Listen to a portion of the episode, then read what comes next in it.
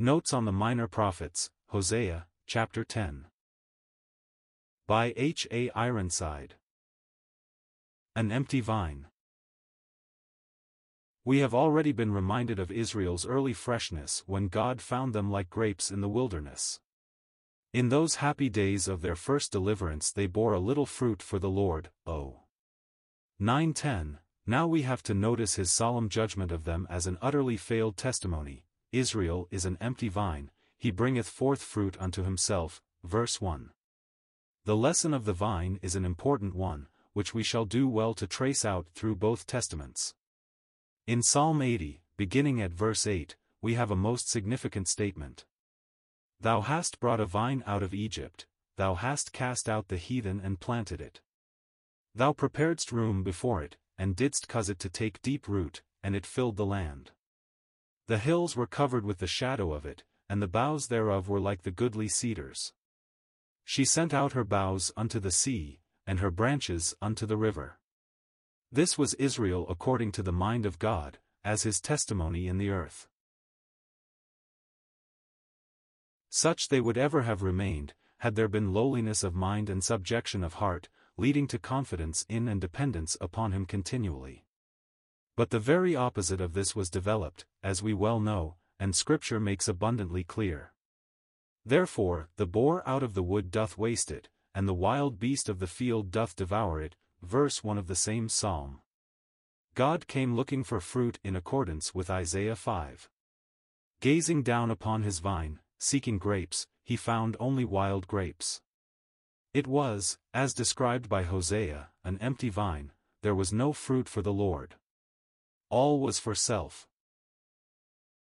Therefore the vine of the earth was set aside eventually, its enclosing wall broken down, and it will be fully judged in the awful vintage yet to come, Revelation 14 verses 18 to 20. Meantime upon the rejection of the empty vine, God brings in a vine that will bear, one that he will ever find fruit upon. So the Lord Jesus, the man of God's purpose, tells his disciples in John 15 of the true vine, even himself. He takes the place of Israel to maintain a testimony for God in the earth. In matchless grace he associates his redeemed with himself in this, I am the vine, ye are the branches. Empty branches, with no vital link, may be intruded among the branches as belonging to the vine, but as there is no living connection with the vine there will be no fruit. Such are false professors who are cut off, and cast forth as branches, withered, and whose end is to be burned. The fruit-bearing branches are purged that they may bear more fruit. Yeah, God the Father is glorified when they bear much fruit. It will be seen from this that the vine refers to the earth. It is God's testimony in the world, once committed to Israel, now maintained by Christ through his beloved people in this scene.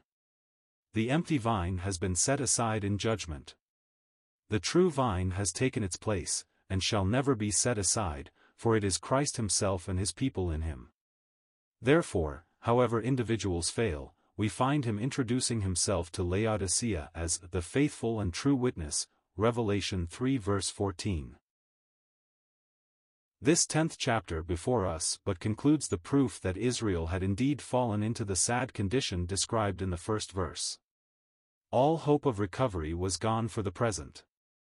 They must pass through affliction and tribulation, and consequent repentance, ere they could again be taken up, and when they are, it will be as branches in the living vine, linked up with their once rejected Messiah as God's testimony in the millennium, no longer as under the old covenant, on the ground of their responsibility, in which position they failed from the first, but under the new covenant of God's pure grace toward them, unmerited and sovereign.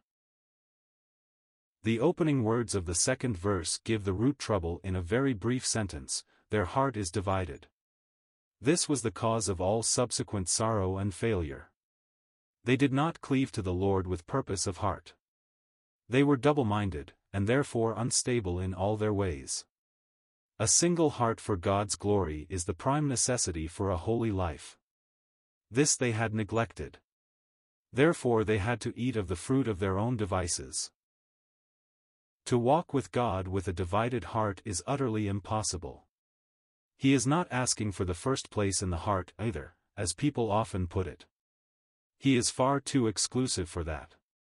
His word is, My son, give me thy heart, the whole heart, with no reservation whatever. Only when this is done will the walk and ways be in accordance with his mind. Here Israel failed, as their idolatrous altars testified, and when God chastened them for their sin, instead of owning his righteousness in thus dealing with them, they sought to make a covenant with the nations, that they might escape the merited discipline. Having no prince to save them, they made desperate efforts to secure an arm of flesh elsewhere on which to lean, but that God would not permit, verses 3, 4.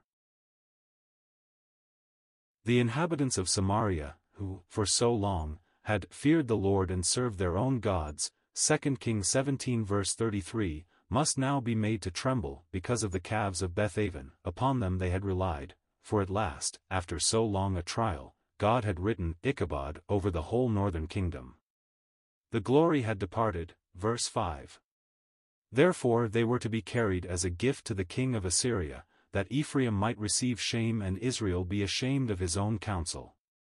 Thus Samaria's king would prove as powerless as the foam upon the water, which seems for a moment substantial and real, but, in the next, has vanished away, verses 6, 7. The eighth verse manifestly looks on to a far more solemn fulfillment than its secondary application to the Assyrian victory of old. The expressions used connect it with the awful overthrow of all established order in the last days, as described under the sixth seal of Revelation 6. Then, they shall say to the mountains, Cover us, and to the hills, Fall on us. This will be the time when they shall receive of the Lord's hand double for all their sins, and shall realize, in bitterness of soul, their folly in departing from the living God. Again he reminds them, as in the previous chapter, verse 9, that they had sinned from the days of Gibeah. The iniquity then perpetrated had never been thoroughly judged, but rather, as leaven, had wrought throughout all the years since, permeating the mass. Therefore he must chastise them, because of his yearning desire for their blessing. He loved them, and, because of this, he had to discipline them for their sins.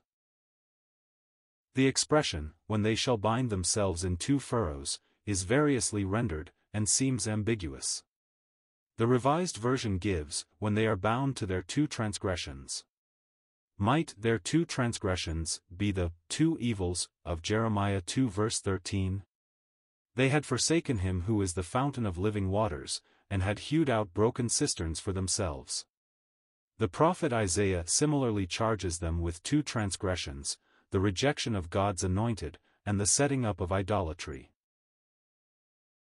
The happy result of the disciplinary ways of the Lord is beautifully portrayed in verses 11, 12, which here come in parenthetically, ere the subject of their sin and its punishment is continued in the closing verses. Both Judah and Ephraim, as tractable oxen, shall submit to the yoke, and delight to tread out the corn in the days when their lesson shall have been learned in the presence of God. But this will only be when they sow in righteousness and godliness. Then they shall reap in mercy. The fallow ground must be broken up by the power of the word ministered in the energy of the Holy Ghost. Thus will there be response when the set time has arrived to seek the Lord that he may come and rain righteousness upon them. For us, all this has its present application, if we have hearts to bow to it. But though, for Israel and Judah, such blessing is in store, the last three verses describe their unhappy state till they are made willing in the day of his power.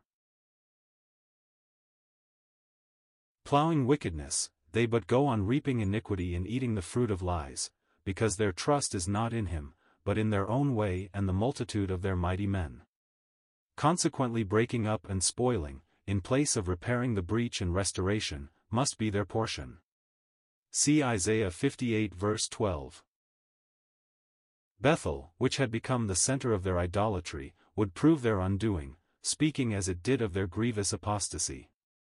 Judah, we know, was preserved for a time, and alike maintained for David's sake, till Messiah should appear, but the king of Israel was utterly cut off and the throne overturned, never to be re-established till he shall come whose right it is to reign.